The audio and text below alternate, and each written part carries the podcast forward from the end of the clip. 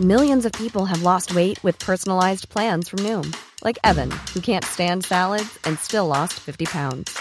Salads, generally, for most people, are the easy button, right? For me, that wasn't an option. I never really was a salad guy. That's just not who I am. But Noom worked for me. Get your personalized plan today at Noom.com. Real Noom user compensated to provide their story. In four weeks, the typical Noom user can expect to lose one to two pounds per week. Individual results may vary. It's that time of the year. Your vacation is coming up. You can already hear the beach waves, feel the warm breeze, relax, and think about work. You really, really want it all to work out while you're away. Monday.com gives you and the team that peace of mind. When all work is on one platform and everyone's in sync, things just flow wherever you are. Tap the banner to go to Monday.com.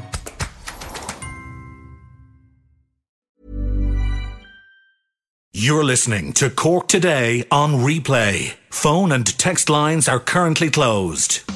This is Cork Today. Cork Today with JP McNamara on C103.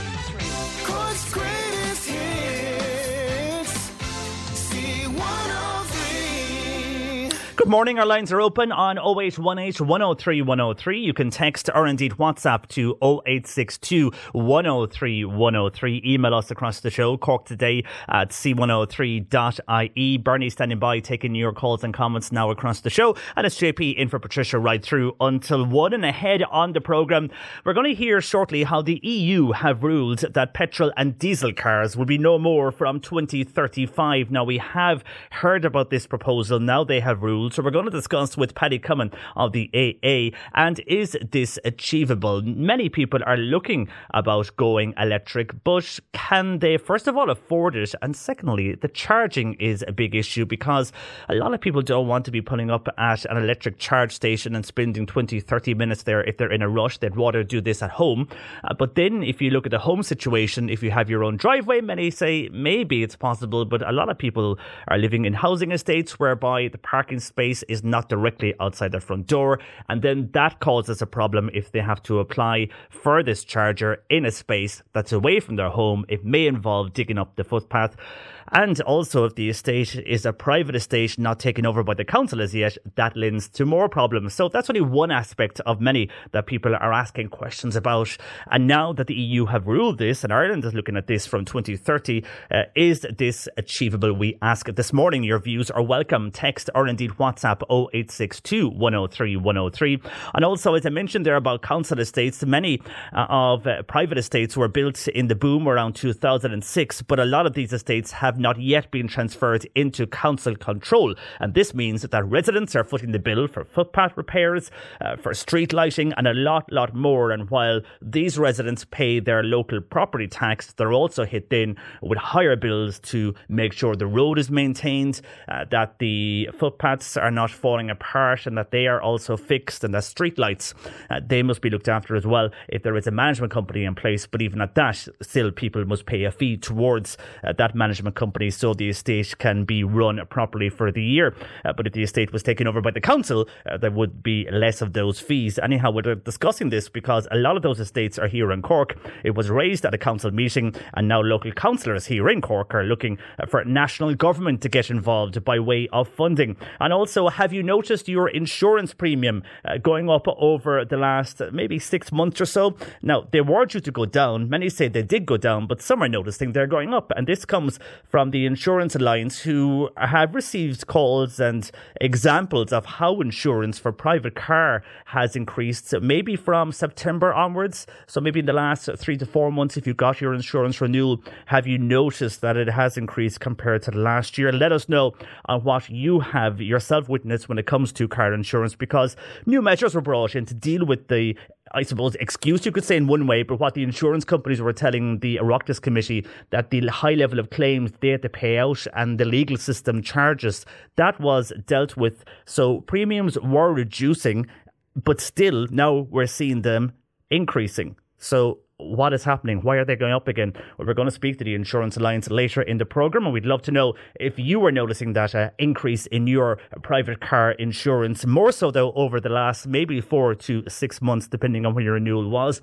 And also, our Garda file is along later in the programme, looking at crimes across the Cork area. And if you have a pet that you want a question answered, well, pet advice with Jane. Uh, she's along after 12.30 on the show this afternoon. So that and more to come. And our lines open on 0818 103 103. Text or WhatsApp 0862 103 103.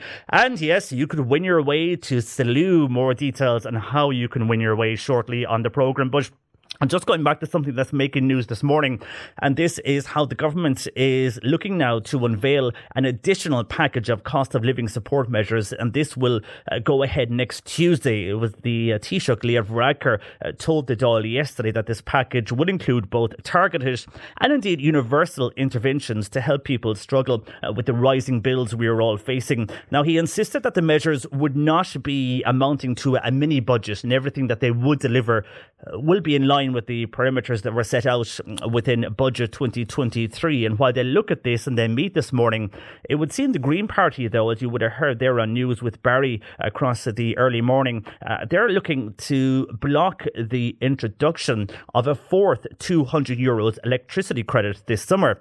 And this morning, as we speak, there are crunch talks underway about this new, as they call it, cost of living package for households.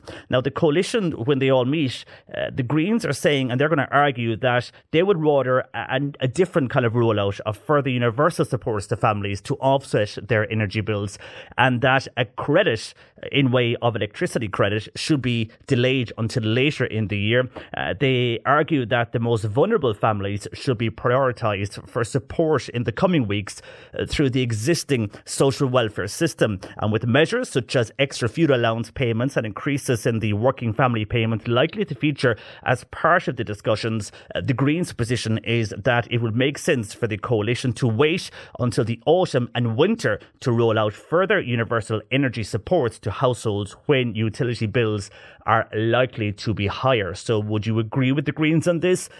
Stop the energy credits and then continue them in the autumn winter months or do you feel that they should be let run across the year. And while vulnerable families could be looked after as well uh, do you feel that the energy credit you get is a huge weight off your mind when you get that big electricity bill ill uh, into your household? You know uh, that the credit is there of 200 euros. So would you like that to continue across the summer months? Or uh, do you agree with the greens and feel that this credit some people are receiving this that are well able to pay their electricity bill. They may be wealthy families and they are getting the same credit as those who are struggling. So, uh, do you agree or disagree? Some people have mixed views on this. Your views are welcome. Uh, text or WhatsApp 0862 103 103. But the Greens are going to block the fourth uh, 200 euro credit that is due to come in this summer. And then Speaking of money, and maybe some would say money uh, that could be wasted, uh, taxpayers' money, that is, all our money. Uh, Michael Collins, the Cork South West Deputy, Independent Deputy, who we spoke with yesterday on the show, uh, overnight this came to light, and uh, many of the rural TDs are calling the government's greenwashing costs. Basically, what's happened here is 124 million euro uh, has gone to Slovakia. Why? Well, this week the Cabinet approved the purchase of 4.1 million carbon credits, and they purchased those from Slovakia at a cost of 2.9 million euros. And this was to help meet Ireland's 2020 target when it comes to carbon emissions. Uh, but the deal, uh, the rural TDs are saying, is exposing the fact that Slovakia was allowed to increase its emissions by 13% by 2020 compared to the 2005 levels, while Ireland had to reduce its emissions within Pacific sectors of the economy by 20% and under, again, EU regulations. So this means, according to the Rural TD group, that Irish people, they say, are again being unfairly burdened to achieve unrealistic net zero targets and that the Slovakian government, that they negotiated a better deal with the EU compared to Ireland and that the Irish people are bearing the heavy burden of achieving these unrealistic targets. But when you see and look at the cost that they have paid, that the government have paid for these carbon credits, that uh, maybe we are meeting our 2020 target, but still 2.9 million euros was paid. So overall, it seems we've spent uh, 124 million over the years when it comes to green costs and, and making the, the country uh, meeting all our various green targets. And when I say green, I mean the carbon uh, targets that, that are set out across the world and here in Europe by the EU. But when you look at that money, I mean, that money could have gone to the health service, it could have gone into housing, maybe roads, even though that might, when you say carbon footprint, that might go against what it's for. Uh, but even public transport, in, increasing the amount of public transport we have in this country, they're looking at the railway lines, maybe reopening more railway lines uh, rather than spending and giving 2.9 million to Slovakia to get these carbon credits, which look makes Ireland look well, and we might nearly meet our target. Uh, but we have spent nearly 3 million euros to do that, and we have a met our target in reality, we've just got these credits from another country that makes Ireland look good, but we've done nothing. Uh, and yet, then we are in a situation elsewhere in the economy, elsewhere in society, where we could have used that money better. Anyhow, your views are welcome on that. 0818 103 103, or indeed you can text or WhatsApp 0862 103 103. Lines open 0818 103 103. You can text or WhatsApp 0862 103 103. A lot of calls and comments in on what we just spoke about there. This was with regard to the Greens and what they suggest that we should not be giving uh, the country another 200 euros electricity credit this summer. We should wait until later in the year and look at other measures to help those that are struggling. A texter says that is correct. 200 euros for 2.2 million households is 440 40 million or a 1,000 euro for the 4,000k fuel allowance recipients is 400 million euro. The Greens are spot on in what they are saying, while somebody else agrees and says, yes, I do think for summer months we could use the money in this country in a better way. Uh, Anya saying similar that we need to look at the country's coppers and not misuse the money. Uh, while there are people struggling, there are many wealthy people who are receiving this 200 euro credit that don't need it. Surely now they've had enough time to target uh, this payment so the correct people get this money, says Anya on text to 0862 103 103. While somebody else says, JP, the Greens would be no loss if they were gone, uh, says the texter. Uh, your views are welcome on that. You can call Bernie on the phone 0818 103 103 or indeed WhatsApp or text 0862 103 103. This is Cork Today on C103. Email Patricia now with your story or comment. Cork today at c103.ie. The EU has ruled that from 2035, motorists will not be able to purchase any new petrol or diesel vehicles. Paddy Comyn from the AA joins me this morning to discuss this. Good morning to you, Paddy. Good morning. Now, a lot of talk about this across 2022, but now the EU are making it clearer, and it seems this will now take place following their ruling. But the majority of people are asking us this morning, is this achievable? So many are looking to go uh, green and looking to go electric, but getting an, an electric charger installed in their homes, especially living in a housing estate, it's like they're coming up against a brick wall. So, do you think these targets are achievable? Well, look, I, I think there's a couple of things to, to focus on in this initially is that you know it's it's motors won't be able to buy any new petrol or diesel vehicles um, within within that period. So you know from that period on, so it, that largely puts it into the hands and responsibility of the manufacturers of the vehicles to provide them. So they themselves are under uh, considerable pressure and will face lots of fines if they don't manage to deliver the vehicles. So uh, obviously, uh, you know, co- people listening out there are thinking, "Oh God, you know, I drive a, a petrol car, I drive a diesel car." It, it's not going to be that someone's going to come along in a truck and take it off you.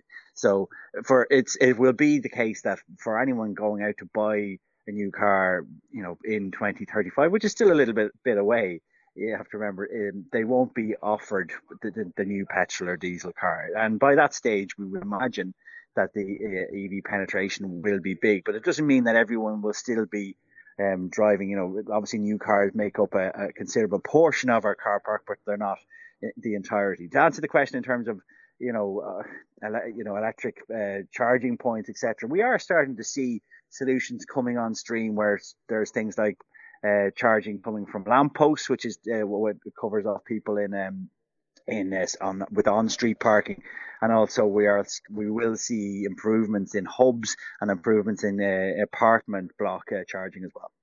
Yeah, and I have seen a huge difference in Limerick in particular, outside Limerick City. A lot of the petrol stations have huge areas where you can charge. We're not seeing that really here in Cork as yet, though.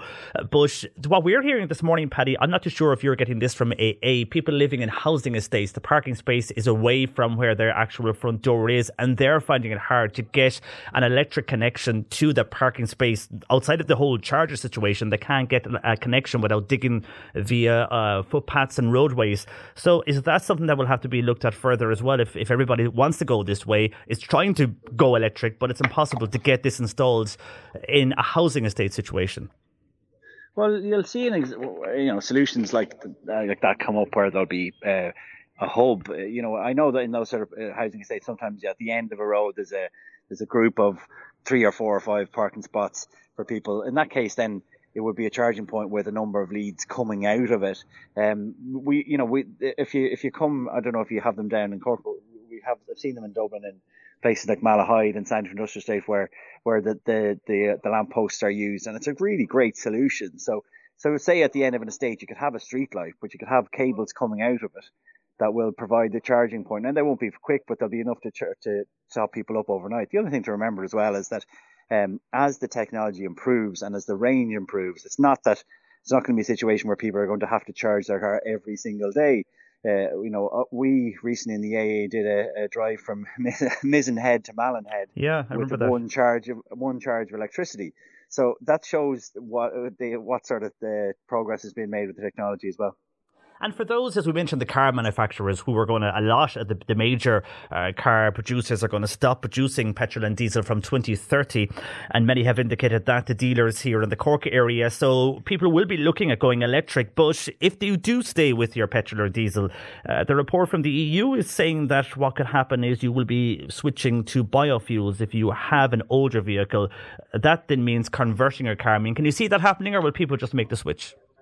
I, I don't necessarily see whether you'll have to convert your car. I think it, you know initially what will happen is that the blend, um, in terms of the amount of fuel, amount of uh, biofuel percentage in the fuel that's being sold will be changed initially. We're, we're we're not far away from moving to a fuel called E10, which is uh, it's just an it's a higher blend of biofuel within the, uh, the fuel, and that's there's not been a lot being talked about that at the moment, but that is actually coming our way fairly soon. Now, 99% of cars that we're driving out there won't miss a beat uh, driving those, but some this does affect older classic cars. So there are people who are driving, you know, maybe a recreational old Beetle or something like that who'll have to put an additive into their car in order to let that in. So what we'll see is probably a mixture, and, and there are lots of cars out there that people are already in that can take a higher percentage of biofuel. So I think initially we won't need to worry about that, and certainly in 2035, we most people out there won't be still driving the car they're in right now. Yeah, and then if we do, if many people are, for example, holding on to those older cars and do drive petrol and diesel cars beyond this date or any proposed date we have here in Ireland, I mean, could we see fines being hit on people? Would it ever come to that, do you think, or is that just something being proposed? I, I don't see it being a, a situation of fines because I, I, think you know if you look at it, uh, you know if if the petrol that's coming out of the of your local Circle K or Texaco doesn't work in your car, you know that's that's a, that's a preventive enough measure enough that you will have to either put an additive in or change your vehicle. So I, I don't think you know I, I don't think this is an issue that anyone listening today is going to have to worry about in the next uh, you know five ten years. It, it, you know we're we're we're still about 2035 is is a little bit away. So but uh, look gradually what you're what you're going to see anyway is that the cars that you're buying when you change your car to a new vehicle is going to become increasingly capable of running on uh, slightly different fuels, and they're becoming electrified anyway. We are moving slowly towards that. You know, we even even Blackwater Motors now this week in Cork have have, have taken on the franchise of a new uh, Chinese uh, brand called Ora. Uh, so you, you know you're seeing greater availability of, of electric vehicles coming on stream, and you, and uh, and I think that's they're going to become cheaper now. Look, I say that in inverted commas because they are still expensive, but they are starting to come down, and those cars will, you know, in the next four or five years, you'll see quite a shift in in the affordability of those. And Jason is a truck driver. He's asking when we speak about cars, everything, all vehicles will be going this way. So lorries, trucks, we can see buses already in some parts of the country going electric. Yeah, for for I know it's more difficult for hauliers because you know electric vehicles and and weight and extra weight don't aren't a, aren't a match made in heaven. But yeah, we've seen electric vehicles, electrical buses, electric buses rolled out in Athlone recently. You will start to see them. Um, there's hybrid buses around Dublin, and I think in a few in Cork as well. You will start to see. Uh, you know, we've in the AA been- are, are are now looking towards moving towards electric vans for at least for part of our fleet initially. Um, but the you know the challenge with those is certainly for an AA vehicle, it carries around an awful lot of equipment in the back that it doesn't make the range that clever then. Yeah, and when you're speaking about range and charging, something that always comes up, especially the winter months, uh, are the worries we had last winter. Now, it didn't come to fruition, but are our demands on the national grid able to meet everybody going electric? I think at the, I think at, it's it's a challenge at the moment because um, we are at a stage where we have probably we were we had loads of charging points and not very many vehicles for a while. Now the sales have increased dramatically. We probably aren't facing any issues in the short term, but I think there's going to have to be an examination of, of uh, you know the the growth in this in this and then also the timings especially you know as you mentioned it with housing estates if people are coming home at six o'clock every evening and all plugging in at the same time does that present any problems? Uh, you know I haven't seen any brilliant data that says everything is is hunky dory right now for that but um again this is something that has to be factored in in the future um as we as we move because the the growth is quite staggering in terms of uh, of EV sales from what was a very low base. Yeah, and Michael in Midleton asking then what are the plans for all our petrol and diesel stations, which you, you mentioned there. I presume they will slowly then start changing to charging points and still offering their, their shops and their deli counters. Yeah, I mean the petrol retailers would say that they're not making very much money from fuel as it Mm. is. They, you know, they make more from the from the cup of coffee in in profit terms than they do petrol and diesel. But you know, I recently sat down with, with, with one of the bosses in Circle K for a podcast and, and was asking them that very question, and and they said, look, they point to the example of Norway, their own. Um, you know their own Circle K outlets in Norway. If you go to one, it, where in Ireland the EV charging points are buried at the back, it's now flipped the other way around. So the you go to Circle K in Norway and there's electric charging points all towards the front, all fast chargers, and you, you have to go around the back to find the, the uh, old dusty petrol and diesel charging points. So, so I'd imagine that would be the way. And look, they, the retailers know that they, they'll shift towards that. But then, of course, then in, in the future, we'll, we'll be looking at having a, a discussion about hydrogen as well at, Mm. at another point, which is another one in the future, which is obviously the holy grail for lots of people because that's just literally water droplets coming out of the of the tailpipe. Yeah, and that could happen around the same time. So we'll wait and see what the future holds. It's interesting, and a lot of people are interested in what they will be driving over the next 12 years. For the moment, Paddy, uh, thanks for joining us on the programme. Take care it. Take care. That is Paddy Comyn there from the AA. So, would you go electric? Have you thought about going electric? Maybe you have. Let us know. Or the concerns outlined there by listeners on this EU ruling.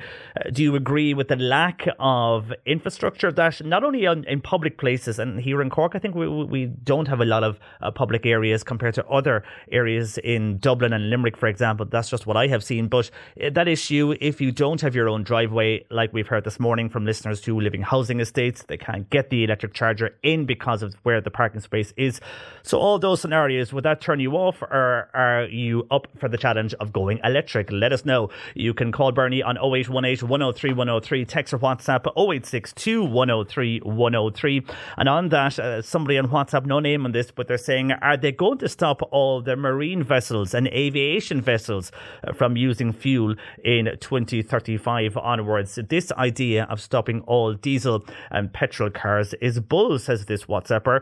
They must think that they can go on brainwashing us forever, uh, says that person. Well, your views are welcome. Uh, aviation and marine vessels hasn't been mentioned officially as yet while they will be looking at some uh, measures for maybe uh, boats uh, and those, I haven't heard much about aviation, but uh, your views are welcome on that. Uh, text or WhatsApp 0862 103 103. You can email across the show, cork today at c103.ie. And when we did mention about housing estates there, there's a lot of people living in housing estates who are very annoyed that they must uh, pay for footpath repairs, for road repairs, and even uh, if the, the light in the street light or the bulb in the street light goes out, uh, they also must look after that. Uh, many are asking now for the council to come in and take over those uh, private estates, many built in the boom. We'll be discussing that next. C103. Call Patricia with your comment. 0818 103 103.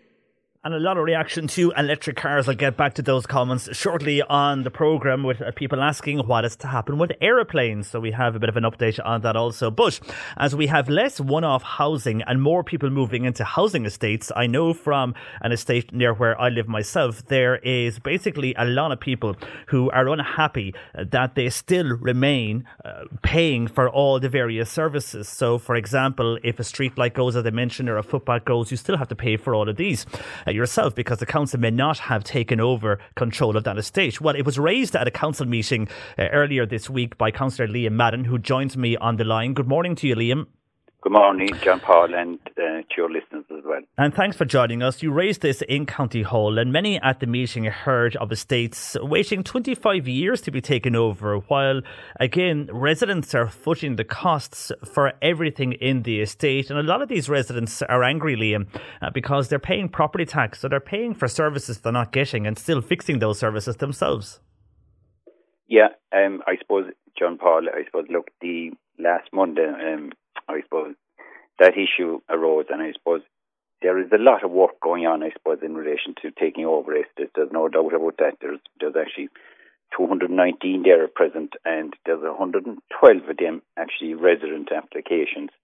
But there would be ones where there is, you know, maybe bonds are sufficient, um, you know, um, and the builder might be still there as well. So look, they're a different situation. The ones we're talking about are, are, are legacy estates, as, as you mentioned there at the start, in relation to 15 and 20 years, and some of them even longer. And I suppose um, since I was elected, that has been brought to my attention, and there was one in Mallow, and there's one, and obviously there's more within the whole region, and one in Grenagh there. They're just two that I had, and and I, I suppose the problems there is. Um, trying to finish an estate, um, I mean, there there's problems with the ESB. I'll give you an example. One in Mallow where an ESB box had cracked, and it, the ESB did actually come in and repair it, which was absolutely brilliant that they did that side of it. But then you have subsidence in another place. You have cracked footpaths. All these problems, and, and even go up to the Grenagh side, then you have a bond that's left there of 25,000, which probably would only cover some surveys. Now, estimated cost there to complete that here is, is up to 300,000. And I suppose with the one in Mallow, with subsidence and everything else as well, it's probably just as much as well. So, like, that money, if the council is not able to come forward with it from its, its purse string, it, it obviously has to come from somewhere. And, and I suppose a few years ago, um, I suppose in, in the cases I'm talking about here now, that's what's left of the bond or the builder is gone or there's no. So they are, they are different from the ones that I spoke about first now. So I suppose going forward then to get a few years ago there was actually money did come forward from government. I'm not sure how much, but it, it did come forward to to do some of this work. Um, I suppose these two places I'm talking about now, the residents have put in their applications. Um, they see a lot of work going on around them um, in Grenagh, where there's fantastic work done there by Cork County Council. But unfortunately, their estate has not been touched. So, for instance, there's manhole covers. Um, kids can't go out on bikes because of the danger of, and, and then there's danger of some in cars as well. So that's how bad it is, you know. And and as I said, up to three hundred thousand, um, John Paul, to repair in, in, in that area alone, you know. That's a huge amount of money. And as you mentioned there, uh, we've got emails as well. A lot of the estates built in and around 2005, 2006, some would call them boom estates.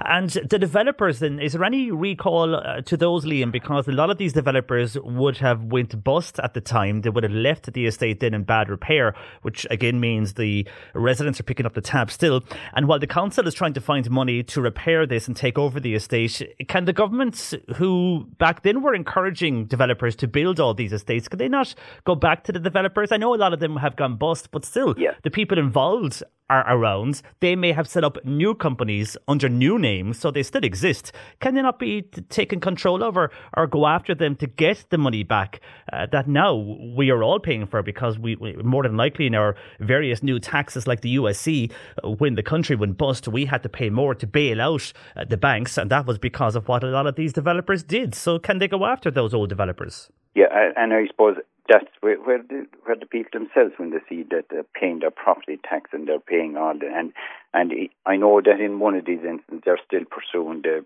the, the, the um, developer, and in another one, the developer still exists. He's building in another area. Now, that to me is wrong. And that that's where we have a, a major problem. That if a developer is, is, is has put in applications for some other area, he should be made come back and finish first. And you know, there shouldn't be planning being given to someone in, in that instance. And I think that's that's where people feel very strongly as well. And and they, the people out there know this as well. And and I suppose um, look if if there's a people have put in some of their own money as well in these estates, um, and I suppose I suppose they're they're limited as well in relation to applying for amenity grants because they're not taken over by the council, which is um, a lot of um, residents and estates there in Mallow now last week would have applied for amenity grants and they're only look for grass cutting, but at least they get something towards it. Whereas these, um, I'd say, are limited in, in relation to applying for these grants because they're not taken over by the council. You know. Yeah, and the grant aid then that would be needed from national government. I mean, are, are they forthcoming? Or are they going to give, uh, from a national point of view, money to all the various local authorities who find themselves in this situation? Yeah, and, and I suppose that's the next big thing there is, is obviously there's the Cork County Council. There's obviously other areas in the country which all of this has happened, um, and I suppose it, it has it has to be addressed. In, in like if it's not addressed now, uh, it's going to go on again, into, and obviously the problems are going to get worse. And, and I suppose the other thing there, like I suppose they they need to go after developers quicker. With a housing estate are built in five years, and next thing the next seven years, my understanding was that the council are to get try and get everything in order, that um, everything is done, the snag list and everything is done in relation to what should be finished there and so forth. But that seems to have not started um, straight after the five years. So if, if things like that are not happening, um, you, you, what happens is the problems become more. The bond becomes um, obviously a bond ten years ago, fifteen years ago, fifty thousand. What what's it? It's no, it's it's it's only doing surveys now. That's the big problem we have, and and I suppose that's another thing in Cork County Council. And I know that they're looking at all that issue in relation to having a, a bigger bond up front, and I suppose there's a development there now starting in Mallow in Kinnell Hill, and the one great thing about it that a lot of the services and things are going in. I'll give you an example. For instance, there was a footpath con- connectivity between one estate and another on the road, and actually the developer has paid for that, and that is in place already, which before that would not happen till maybe the development was done, and maybe it might never be done in some cases. So it's it's important that things are addressed differently and done differently going forward, John Paul. You know? Yeah, so before they actually start building houses, that the infrastructure, like the footpath you mentioned, is Yeah, constructed so- first. Because a lot of estates, and Liam, you'll be familiar with this, right across Cork County and indeed in parts of the city, were built with no footpath. But in, in more rural areas, they were built in uh, uh, maybe it could have been a country road, and the field would be now a housing estate. But that country road has no footpath and still does not. And you have people and young children walking home from school more than likely in a, in a winter evening around four or five o'clock when it's kind of dark or getting dark and they're, they're on the road walking home because there's no footpath. But the developer was never uh, chased after to finish what they Yeah, said they uh, would promise in the planning. Yeah, and I suppose that's the good thing that these can be put in, um, and, and and the developer now in in this instance in Mallow is doing that. And I suppose when we mentioned there a while ago about this, that it, it's extraordinary as well. Like there's, there's 71 of them out there at present that public lighting has not been taken in charge. You know, so you know there's X number of them. There's wastewater treatment plants. There's there's problems there in some of them like that. That they're the kind of problems throughout the county in in, in different areas that haven't been taken in charge, you know, John Paul. So now there's a lot of good work being done, there's no doubt in, in um, but that's that's of no benefit to the people that are out there. Yeah, no, That, true. um, And one example from Deirdre when he mentioned street lighting there, uh, Deirdre's in one of those estates and she says, We recently had three or four street lights that were not working. We went down the usual route first and were told that they are not in the hands of the council or indeed the electricity company. So we had to sort this ourselves. This involved hiring uh, some type of cherry picker. And with all the costs towards the end added up, it cost 500 euros to get four bulbs changed in street lights, but a lot was hiring out the equipment. Uh, So you can see the frustration there from people who are living in those uh, housing Well, estates. and, and I suppose the frustration then as well when you're paying your property tax. That's it. And, and, and like look, I, I know there that if, if, the, if you have an estate taken over and there is problems with lights there, that council fair dues they are they are they are on it straight away because look they are in charge there and it it makes it so easy for residents that these things can be tackled a lot quicker. Whereas in that instance there now that you spoke about, um, how long did that take? You know, how long you know, um, you know, for the, the residents and, and like no no street lighting is is just it, it's it's it's not on in this day and age. Like, yeah, you know. yeah, indeed. Liam, we'll wait and see what happens if uh, money will be or funding will be given to all local authorities for this situation from national government. But for the moment, we'll leave it there. And thanks for joining us this morning. Yeah, yeah, and I suppose there are just John, John Paul as well. I suppose look, there is motions or, or questions put down in the Dáil as well in relation to this as well by Curran. It's very important to know that you know TDs are working actively on this as well. so you know? there'll be hopefully some answers in the next few weeks on that. Okay, Yeah. uh, Liam, thanks for joining us. That is a councillor Liam Madden. Lines open if you are living in those estates uh, which are affected by this and have not yet been taken over uh, by the council for controlling footpath and street lighting and whatnot. 0818 103 103. That's our phone number. You can text or indeed WhatsApp to 0862 103 103. Bernie taking your calls and comments right now on 0818 103 103 or you can text or WhatsApp 0862 103 103. Ahead has your insurance premium for your private car. Have you noticed that increasing? We'll be discussing that shortly with the Insurance Alliance. But a lot of calls and comments in, and this is something that is happening uh, later today and indeed at the moment with a cabinet meeting because senior ministers are looking at fresh ways uh, to help everybody when it comes to the costs of living. And one of those was an extra 200 euro energy credit. Uh, that is being considered. That would be applied during the summer months. But the Green Party seems to be against this move and they argue that more universal supports should be delayed until later in the year. And a lot of people this morning agree with the Green Party and feel that a lot of wealthy people across the country are receiving uh, this credit when they don't need it. And those that do need it should be getting this credit. But surely, because we're speaking about cost of living for the last year or two at this stage, the government should be able to bring in targeted moves by this stage. Well, a lot of calls and comments regarding this. And first of all, Liam in Bandon says he disagrees with the Green proposal. He says, I can see where they are coming from, but we all need this credit regardless of our situation. If they won't hit the energy companies, then give the people a break with this credit. Uh, that's Liam's feeling on this in Bandon. Pat feels that the Green Party are a disaster for rural Ireland when it comes to transport and issues like this. And somebody else on WhatsApp is asking, isn't the Green Party leader travelling abroad for St. Patrick's Day and how is he going to account for that when it comes to his carbon footprint? Uh, yeah, going to China. So uh, people are asking, are they saying one thing but doing another?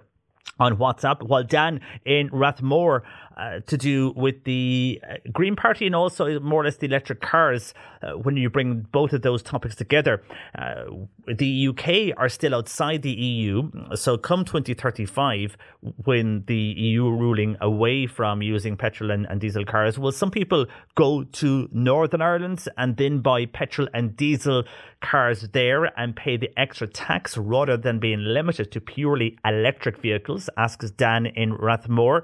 Uh, maybe we'll have to wait and see if the UK will follow the EU and go down a similar route. And many would say would pay people from Cork or anywhere in Munster to do that, to travel up north and then back down again. If it's going to be tougher to find a petrol and diesel station, we'll have to wait and see what happens. Dan, thank you for your text to 0862 103 103. Uh, views on the Green Party credit. Uh, your views are welcome on that. Should they block it, or do you think we all deserve that 200 euro credit across this summer? The Green Party not in agreement with their coalition partners on that. And sticking there to Dan, what he was speaking about regarding the electric because we also spoke uh, with Paddy Comyn uh, from the AA earlier on about this EU ruling on uh, we will have no petrol or diesel cars for sale, new cars that is from 2035. And Dan asking what will happen with the UK.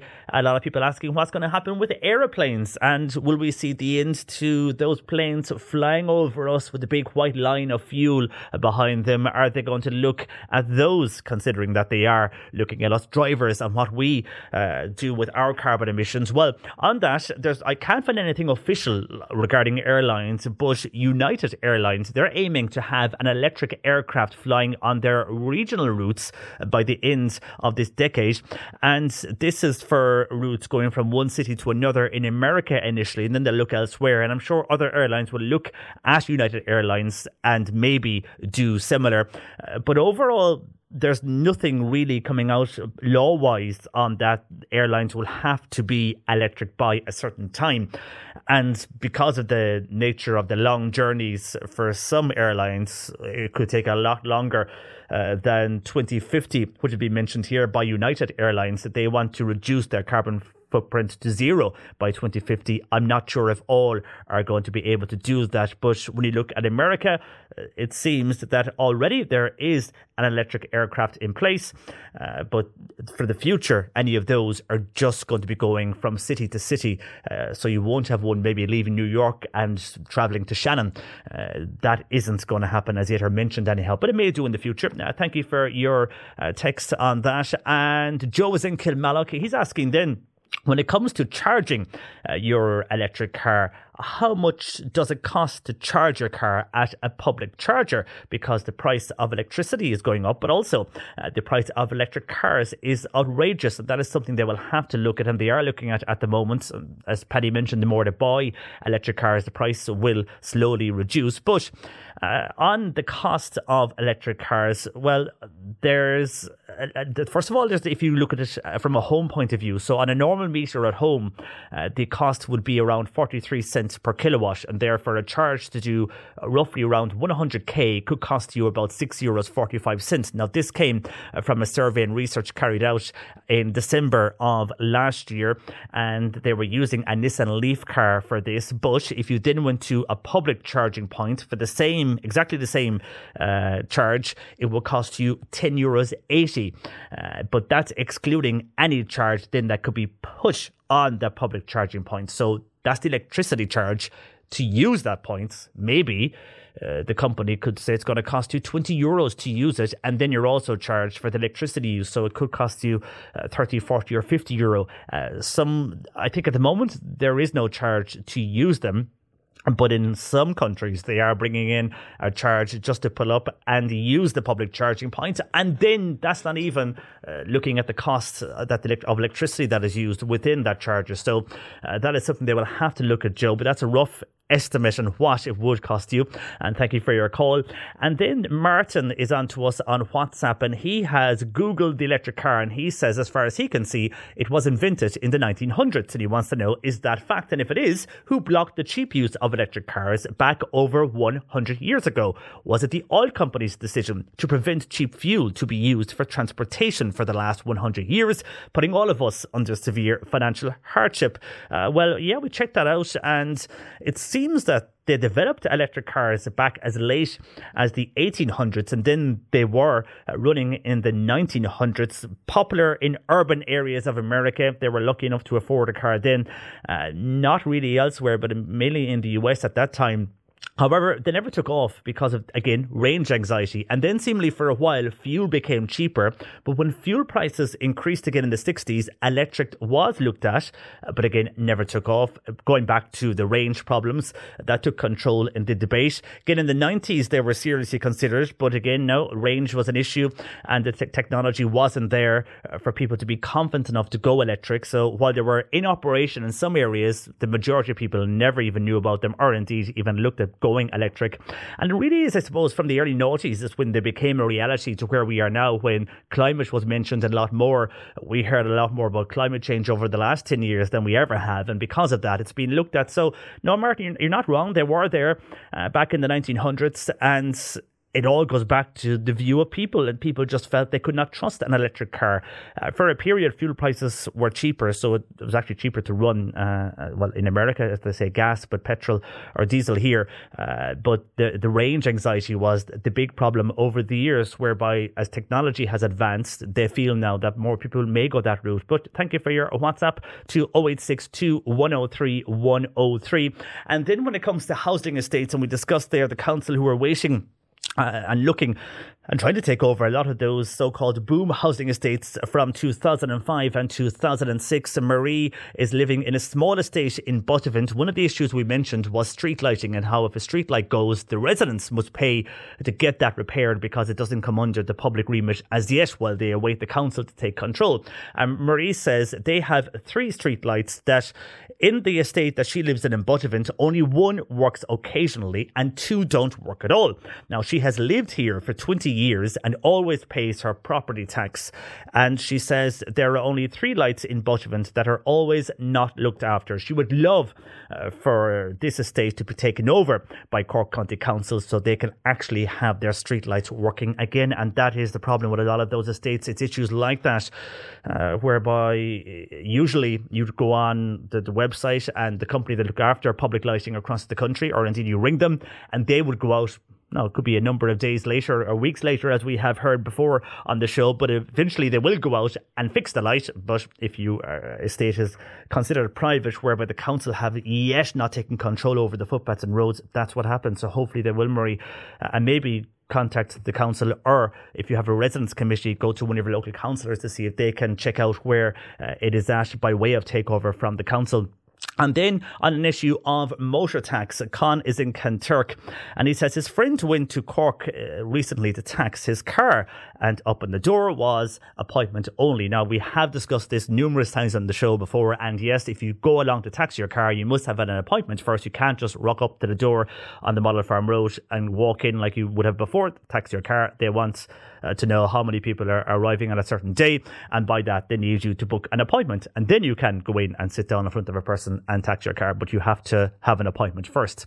So then, when he realized that, he went away, he phoned for an appointment, and the earliest day he can get is next Thursday at 12 noon. Now, it's a van he wants to tax, and it's a working van and now his friend's van will be parked up until next week, uh, until it is taxed. And he said he can't do it online as it's a new vehicle. Oh, that's unfortunate. I don't know. Would you bring them back and explain the situation when it is a working vehicle? If they would be able to look after you, and maybe if there's a cancellation, if you explain that you need this for work, and they may have a cancellation where they can fit you in because I, I know what you mean for new vehicles you, you can't do it online you have to physically go in uh, so maybe no unless they have changed that but I know from people who have been on to us before they've tried everything but they physically had to go into the tax office to uh, sort out a brand new vehicle or maybe a vehicle that had arrears in it uh, that wasn't paid when they bought it second hand anyhow let us know if someone has been in that situation but if, if I was that person I would ring back to see if there's a cancellation where maybe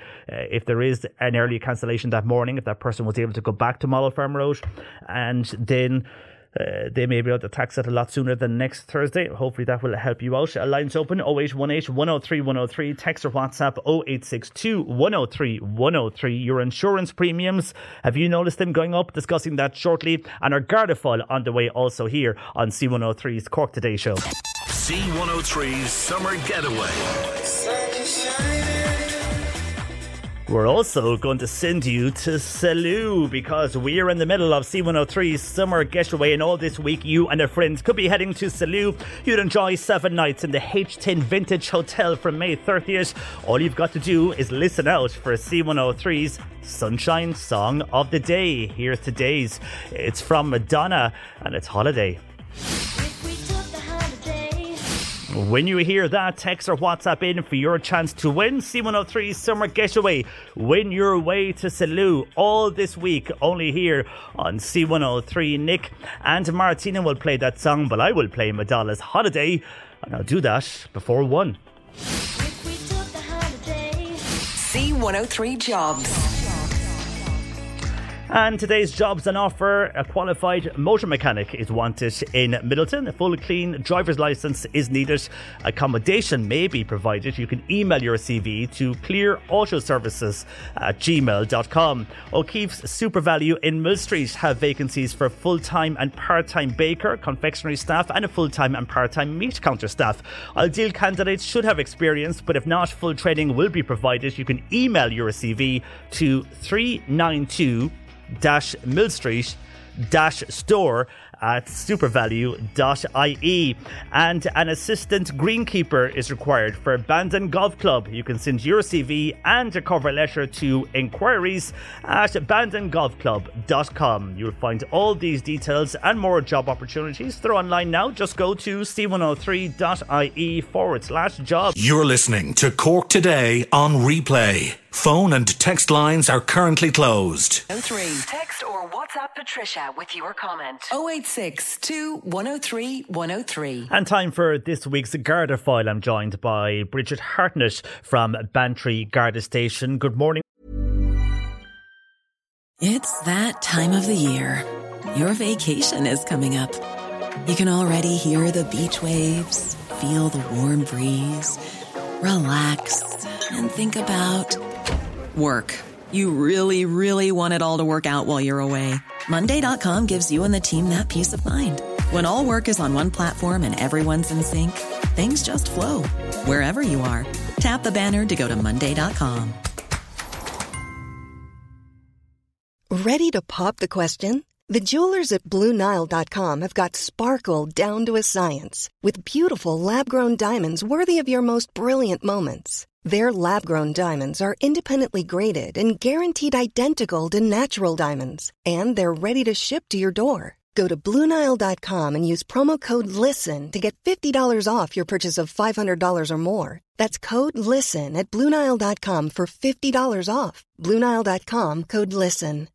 When you make decisions for your company, you look for the no brainers. And if you have a lot of mailing to do, stamps.com is the ultimate no brainer. It streamlines your processes to make your business more efficient, which makes you less busy.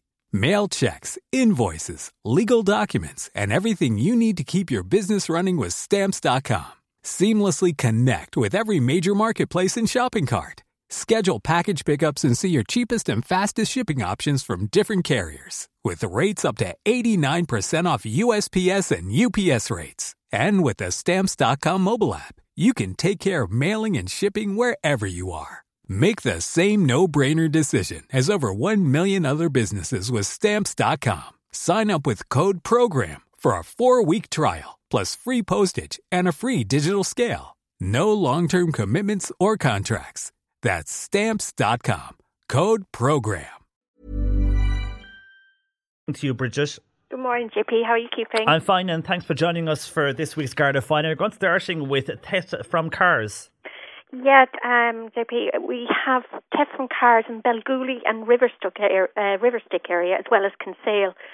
Now, a lot of these cars were left unlocked. Um, so we just want to remind people again, please make sure, I know the lovely bright evenings are around and we want to get out going for walks and getting the spring days in, but make sure to always lock your cars. It's really, really important and remove all valuables. Um, a lot of these happen near walkways um, so the cars are left unattended for a while. So it's just a gentle reminder to everyone, please. So lock the cars and, and again put the valuables away in the boot or Absolutely. don't bring them at all. I don't bring them at all if you can help it. You know. And then from cars more so to work vehicles, and this is a theft of tools taken from work vans. Yeah, um, we had this occurred in the Macroom area, and was always almost twenty thousand euros worth of tools taken from a tool trailer parked in the owner's yard. So we, the type of tools taken was strimmers, um, there was also uh, lawnmowers, leaf blower, um, and also a Hartnett trailer was taken as well. So it was all belonging gardening tools belonging to this owner for his business. So that's very difficult to deal with. It's a huge amount of money involved, and often these kind of thefts can take uh, take place during even daytime hours because we have reports even from Cork City and Dunnes Stores and Bishopstown and Ballincollig, and that occurred on the 10th of February between the hours of 1 and 5 p.m. So I'm just asking everyone to keep in mind this if you see someone near vehicles and they're moving, you know, equipment like this, or something seems out of place, don't hesitate to ring us at any time. Yeah, because you mentioned there car parks as one you mentioned Dunnes Stores. That's right. I mean, a lot of people will be in and out of those car parks, so you would hope someone would see something dodgy Yeah. going on around the van. Yeah, well, I suppose they make it look so ordinary, you know, that Yeah. kind of way. Um, but in, in this case, they were moving the all the equipment into cars. So, I mean, something like that does look suspicious. So if anyone sees something like that, you know, just take in your bearings and, you know, if, again, if the person isn't wearing work clothes, for example, you know, it just looks a bit out of the ordinary. Um, anything, any information you can pass on, of course, it's greatly appreciated. Yeah, and then something that is again in the start of 2023 causing huge concern for a lot of people. This is online fraud and blackmail. Yeah, and again, it's a it, look, it's very difficult for anyone that it happens to, and remember, it affects all age groups. JP, it's, and in the cases that we've come across in the last couple of weeks, contact is made firstly by another party. They've initiated the contact, and they're pretending to have an interest in a relationship and getting to know you better. So the relationship in these cases develops very fast and they, they build the trust very quickly and they convince this person, you know, to share maybe an intimate image. And immediately afterwards, the blackmail comes back to that person. Then they they want money and they demand this money in a very threatening way. Otherwise, they're going to share this image with all your contacts. Now, that's very embarrassing for people involved. And again, as I said, it's happening to old and young you know. And what we recommend is no matter what, you'll always be made welcome at the Garda station. Report, report, report straight away. Never, never, you know, try to send on the money because I guarantee you they're going to come back and ask for more in every case. And just always remember it's a crime. We're there to help. Come into the station and bring as much information as you can, you know, whether it's emails or screenshots, and we can um, start the investigation from there. And a lot of this over the last week because Valentine's Day was on Yes. Tuesday. So I know a lot of these frauds are referred to as romance scams, and there's various right. romance scams out there, Bridget. But th- this one in particular, uh, and we have mentioned this before, but it seems to be a, a lot more active in, in the last number of months. The big thing we're hearing, Bridget, from people is though, I suppose the worry of going to the Garda station and. You're not going to be dealt with at the counter. I presume you take them away to a no, different room. absolutely not. No, and we fully understand it. Look, this has happened to guards too. All of us can get caught out at any time. We will bring you in. You can ask to speak to a guard confidentially at the counter, and straight away you'll be brought into an office, and we can speak to you there. Um, and never be afraid to come in. You know, it, it, I know people can be embarrassed, but this happens to the best of us. Especially, all of us love to find love out there and find that special person, and we do anything, you know, to uh, to have someone like that in our lives. But these people are play, pay, you know, preying on us and preying on our vulnerabilities. So we just have to be careful of that. And you will be welcome in any Garda station. And it is a specific unit within the Gardaí deal with this then.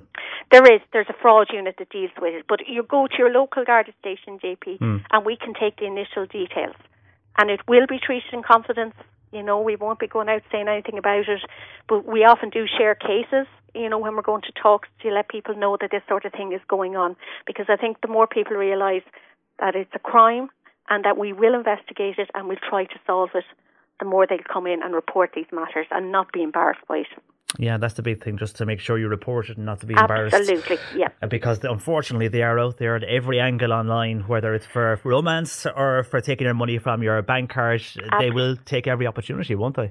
Oh, they really will, and I mean, it's it's the biggest growing crime area. It's you know they're always nearly a foot steps ahead, thinking of new ways to get money from us, and we're all so busy in the lives that we lead now. Sometimes you know we can get caught off guard, so it's very important you know to take that step, take that breather, and just think about if you haven't initiated the contact.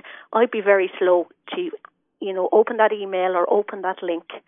You know, unless you're the one to start the contact.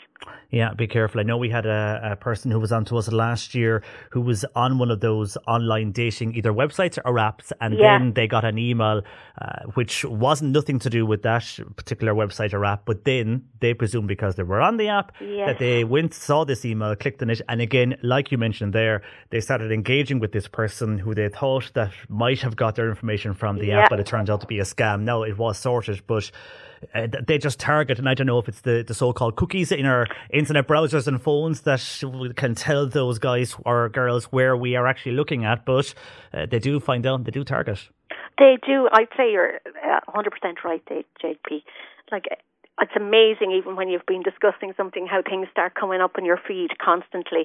So if you are looking up things, you're getting feeds about the same thing, whether it be different um, apps, you know, in relation to relationships or finding that person. So yeah, we have to be very careful and not be afraid to double check things. Hmm, true. Well, just be careful for those on, on those various uh, websites. Very finally, you want to mention a collection that is going ahead for Ukraine. Yeah, um, it's actually it's a it's a lovely idea. It's the students of Coaction here in Bantry and um, St. Goban's College, that's Utereat here in Bantry. And they are collecting any resources really, everything from plasters to tin foods to bandages and even clothes. And all are being collected for the Ukraine people. So they're going to be collected by a van in St. Goban's by next weekend and actually driven across to Ukraine. So they're asking anyone for next week from Monday to Thursday from 10 a.m. to 2 p.m drop up anything you can afford or any any little donation you can make. That'd be greatly appreciated. And it's lovely to see the students from both CoAction and Utereat working together on this project. And it's called West Cork for Ukraine. Oh, well, best of luck to them all there, and hopefully that goes well for them. And Bridget, thanks for joining us today Thanks with so the Garda File. Thank you so much. God bless. Bye bye. That is Garda Bridget Hartnett joining us with this week's Garda File from Bantry Garda Station. Our lines are open. A lot of comments in on housing estates, which we discussed earlier in the show with Councillor Liam Madden and those who were living in housing estates waiting for the estate to be taken over control wise. When I mean that, I mean footpaths uh, and whatnot by the council. I'll get to those shortly, but your comments are welcome. Uh, Bernie taking those on 0818 103 103, and you can text or WhatsApp 0862 103 103. But Joe uh, was in touch from Enniskeane, and he's referring to something that is in all the papers this morning and indeed was on TV news last night as well. I'm sure you spotted it online also. And this is to do uh, with the wages of RTE presenters. And Joe feels that the earnings are so high for these presenters, yet we have a public body such as RTE always on about that they don't have enough money and they're looking for more way to get public funding. We hear about the license fee and we hear about new ways to bring money in by replacing the license fee uh, with new alternatives. But Joe was asking if they cut back on what they pay their big stars, would that help fund RTE and would we, the viewer, then get a better service? Uh, that's Joe in Enniskeane to WhatsApp on 0862 103 103. You can text on the same number. Uh, well, on that, Joe, and I see a few more texts have come in over the last while referring to that story. Uh, some of the big presenters have actually lost earnings, but still, considering they have lost earnings, they're on a huge amount of money. Uh, for example, Ryan Tubridy, well known Ryan, who uh, presents The Late Late Show and other shows within RTE, uh, he was in 2019 earning 495,000 euro. He is now down to uh, last year, 20, oh no, two years ago, 2021, uh, down to 440,000 euro. Uh, but still, a huge amount of money uh, for doing a job and earning 440,000 euro. Joe Duffy then uh, is the second best paid star from RTE. And even though his wages have dropped uh, to by around 41,000 euro in 2021, he earned 351,000 euro. And then Miriam O'Callaghan, uh, she was also down, and in 2021 she earned 263,000 euros. So while they all had a, a pay cut, or maybe the wages dropped, I'm not too sure what happened there, but the wages did reduce. Uh, they are still on huge money, and Joe making that point. Claire Byrne, though, she received a pay rise, uh, or her money went up, whatever way you look at it, she went up by 100,000 euros, uh, according to all the papers uh, today. But majority of presenters within RTE, their uh, wages did decrease. But saying that, uh, they are still on huge money. And Joe making the point then and arguing if they were on less money, would that be better spent? Would RTE not be losing as much money, or would they have more money to spend then on what they want and what they want programmings or programs to be aired or whatever they need the money for? and then in saying that, while you're mentioning these people, there is a lot of people who work on the ground in RTE who are not receiving any money or anything anything near that. So we have to think of them as well because I know they get a bashing uh, online over the last few days. And while those presenters are earning high money, there's a lot of ordinary workers on the grounds who are not earning uh, that high wage within RTE. So, I mean, they're looking at that as well, uh, like you and me, and saying, God, how do you get to a role where you can earn that amount of money? Anyhow, uh, your views are welcome. Uh, the, the money they earn, listening to uh, those who work in advertising and would have worked within advertising sales houses within uh, big organizations over the last, well, you would have seen them, I'm sure many of them on news say that the advertising uh, that is brought in with these presenters on shows, a lot of that advertising would pay for their wages and they can justify their wages. Uh, but then others are saying, would they get a similar wage if they worked on an independent TV station? Uh, like, for example, here in Ireland, we only have uh, three TV stations, uh, and Virgin Media, the only independent uh, television station. So if they went there, I doubt they will be earning anything uh, like uh, 440,000 euros for a show. But your views are welcome. Uh, are they all worth their money? And a lot of those who sell those shows and sell ads, that does fund RTE, they feel they are. And that's why they're on the big money. And that maybe, for example, the Little Late Show, uh, which if you want an ad during the Late Late Toy Show, you will pay a huge amount of money. Uh, some say that a lot of that will pay for Ryan Tubridy's wages. Anyhow, your views are welcome. It is a public service, and that is why those figures are out there.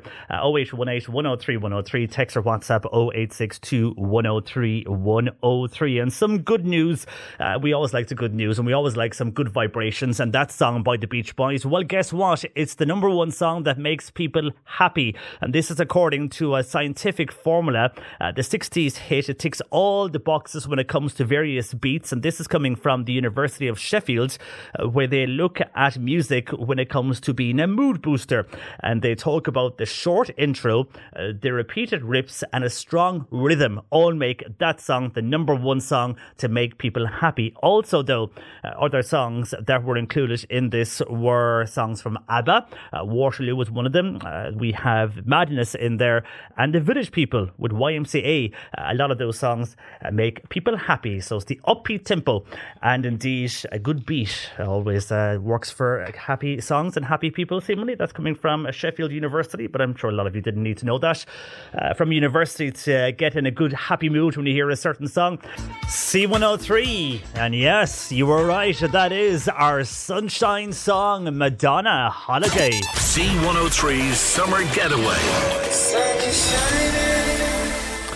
let's head to Timoleague hello Stephanie Desmond Hello, hello, John Paul. how are you keeping today Very good, very good indeed. Thank How- you very much. how is everyone in lovely Timoleague It's lovely. Uh, we've had some rain, but the last two weeks or so, it's been absolutely fabulous here. Spring has arrived. Oh, that's good. Daffodils Yes. are, are blooming and everything so around the Yeah, area. well, the, the countryside is beautiful. Fabulous. Isn't it? Yeah. Yeah, it is at the moment. Now, it was sunny earlier on in many parts this morning. It's gone a bit cloudy in some parts of Cork. Is the sun shining over Timoleague or is it gone cloudy?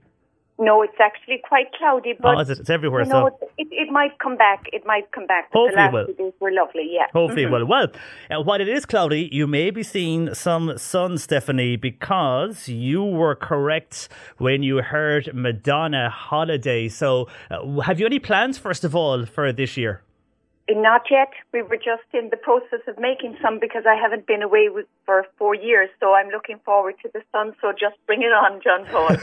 exactly. Bring it on. Well, hopefully we'll bring it on for you, and you'll be lucky, and you can qualify for this trip to Salou. But you have to answer this uh, question first. So here we go, uh, Stephanie. If you could get this right, we'll qualify you. What should you use to protect your skin? So what would you rub on you to protect your skin? Would it be A. Salad cream or B. Sunscreen? that would be sunscreen. Oh, it is indeed. Yeah, yeah, yeah. Now you've qualified, so while it is cloudy, you may get some sunshine into your life and you could win your way to Salou. So stay tuned tomorrow. Uh, somebody across the week who was qualified will be jetting off to uh, sunnier climates. That's great. That's great. Who would Um, you bring along, Stephanie? Oh, my husband, my husband Finbar, Finbar O'Sullivan. Um, he's the best company, so yeah, it would be him. Maybe a few friends might be trying to wrangle, but I'd say he might win the he might win the prize. Yeah, I would hope he would, Stephanie. I hope so. Yeah, I hope so for him. But yes, he's the best company of all. Yeah. Well, uh, we look forward to seeing uh, what happens tomorrow. Nick Richards will make that all important Yes, call after two o'clock. Uh, but Yes. well done so far. The universe might smile down. And love the show, John Paul. Thank, you very much. Thank you, call. Stephanie. Thank you. Mind yourself. Take care. Yeah, uh, that is bye bye. Stephanie Desmond there in Timoleague has qualified, and she could be heading to Salou. But uh, that song, our holiday song from Madonna, we just played. We will play it again this afternoon. Nick Richards is with you from one o'clock. He will play the song, but not only that, Martina O'Donoghue will play the song as well from four, and you could be winning your way to Salou. Uh, that is our holiday destination for this week. There's more next week, and there's more the week after, only here on C103 with C103's Summer Getaway. Our lines are open. Your uh, calls and comments are welcome. Uh, you can call Bernie on 0818 103 103 or indeed text or WhatsApp 0862 103 103. A lot of calls and comments coming in across the morning on the various issues we have discussed. And one of those was to do with housing estates. And the, first of all, the council who are, have not as yet taken over housing estates that were due to be taken over uh, over the last uh, 10 years or so. These are housing estates built in 2005, 2006, the boom years, so to call it, uh, and some maybe in different e- years, but still it's the residents who are footing the bill for footpaths, roads, street lighting, and they pay their property tax. So a lot of people unhappy about this. And here's a WhatsApp in from a person in Mallow. And uh, Councillor Liam Madden, who joined us, uh, did mention certain estates earlier on, or areas where estates were, that there was problems, and one of those is where this person is living, and their estate was built in 2005. Uh, now they have been onto the planning department within County Hall, and they are asking for their estate to be taken in charge, as many others have as well. Uh, but this person on WhatsApp saying there's been no action to date. There has been a lot of serious issues in the estate, cracked and collapsing boundary walls, subsidence in the road and the green area, and the residents are paying themselves to maintain the green area, which is not an issue as this fairly standard in many of privately built estates. But we do have the means, or uh, we do not have the means even to fix the serious issues in our estates. So these would be, for example, as we mentioned, the footpaths, street lighting, others, and everything adds up. So they received uh, money through an amenity grant every year, and that basically is going to maintain the green area, and it's 300 euros to be very exact. And then the everybody in that estate they must fund the rest themselves. Now, this uh, WhatsApper thinks the money given to the amenity grant could be used instead by the council to take estates in charge. It seems very wasteful. The council have maintained all along that the residents need to pursue the developer. However, under Section 180 of the Planning Act, it states that it is responsibility of the local authority after seven years after completion to begin taking in charge progress. And indeed, that is something that uh, Councillor Liam Madden did mention. Uh, usually it's after 10 years when uh, the estate goes to council control, but it should be from seven upwards or where they at least anyhow uh, start chatting and talking to those living in the estate or maybe on a management or residence committee. And the WhatsApper goes on to say the bond for where they live, which was provided by the developer, would be woefully inadequate to properly fix problems in their estate. And again, they say the Planning Act states that the local authority must seek funds from the Planning Authority to deal with legacy estates, and they are also obliged to enforce proceedings against the developer. But as again we heard from callers earlier on on the show, the developer uh, in question here has built other estates since. So the council have been incredibly unhelpful, uh, feels this person, and have failed in their duty to implement the law of the land. They also try to pass the buck to the residents, knowing full well that there are uh, they are the ones responsible. So what this person would like to know is why is the developer being continued to be getting planning without being held to account regarding problems left behind in legacy estates and the same issues will occur again in new developments if there is a lack of enforcement. Uh, they feel that the local authority needs to be held to account as to why they have not looked for more funding from central government and taking those estates in charge because there are serious problems being left behind for those living in the estates. And uh, that is a question I put to Councillor Liam Madden, who does agree with you on that and feels that developers who have left the estates behind should not be allowed or given planning again until they have rectified uh, the problems in those estates. And uh, a lot of people will feel the developers who built estates and walked away from them, maybe their companies will bust. They are back again building estates. I'm not talking about this one in particular, but different uh, estates across the country. Uh, but they're back with a, a new name for the company. So that can sometimes make it tougher for the authorities to go after them. But the person themselves behind it is still there. The same people are involved. They just changed the name of the company, uh, but leave the mess behind them. So, uh, yeah, a lot of anger regarding that. And a number of people, including that WhatsApp, are, are, outlining a case in County Clare where a number of residents came together against Clare County Council to take action uh, and for the local authority there to take charge of the estate. And again, it should be after a number of years, seven to ten years, when uh, the estate is taken charge of uh, and a lot of people highlighting the fact that, of course, we're all paying property tax, and those people in those estates are paying property tax but see nothing back for their return. Anyhow, uh, thank you for your WhatsApp. I'm sure there is a lot of people uh, like in your situation, as we heard earlier, across the country and indeed across the city and across the country, who are in a situation where the housing estate around them may be falling apart, cracks in the road, cracks in the footpath, and still they're awaiting the council to come and do something. And until that happens, they are left footing the bill. Anyhow, if you're in a situation like that, let us know. Uh, it is something we'll continue to look at and discuss here on the programme. Now, uh, more comments coming in. You would have heard there Barry on news at midday, and this is regarding the Greens. And there seems to be a divide in governments at the moment across this morning over what will happen with these new cost of living supports. Uh, while the cabinet meeting is underway, the Green Party is against a move. Uh, they are looking for universal supports rather than another 200 euro energy credit that would come in the summer summer. They feel that if we have more targeted measures, it's better. And some people earlier on in the show agreed with the Green Party and felt that there's a lot of people receiving this credit who are wealthy and do not need that money to pay their electricity bill. And because the cost of living is going on uh, for so long, the crisis, surely at this stage, the government could have looked at targeted payments rather than a universal 200 euro credit. But there is other people, uh, while they understand where the Greens are coming from, uh, they feel uh, that they deserve this credit because if the government are not going to tackle the energy companies, and Liam Bandon made this point when he spoke earlier to us on the phone, uh, that if they're not going to tackle the big energy companies, then why not give the people something back by way of an energy credit?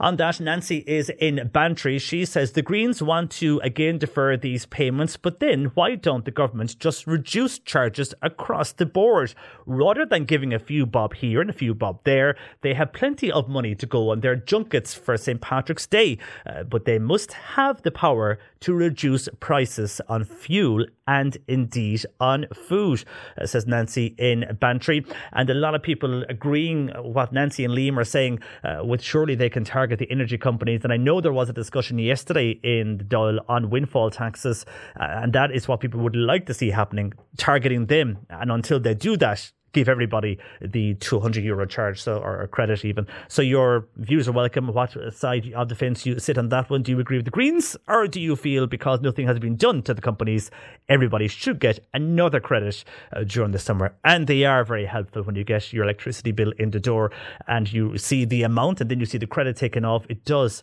uh, take a lot of the pressure off so many people. So thank you for your calls on that. And earlier on, when we we were uh, discussing the electric cars with the AA and this is the new directive and the new ruling from the EU uh, that petrol, new petrol and diesel cars will not be for sale from 2035 onwards. And it's kind of forcing people to look at electric. And Martin was on to us and he was doing a bit of research himself and he was asking, were there electric cars back in the early 1900s? And there was. And we were giving that detail earlier in the show. But Colin in Buttevant was listening to this and he drove electric buses in the Congo in the 60s. He said he was there for four years with the army and all the buses were electric. And this was in the 60s. So it proves, yes, there was electric buses and indeed cars back then. And as we mentioned earlier, it seemed that range anxiety, which is still a feature, uh, was one of the reasons why they never took off.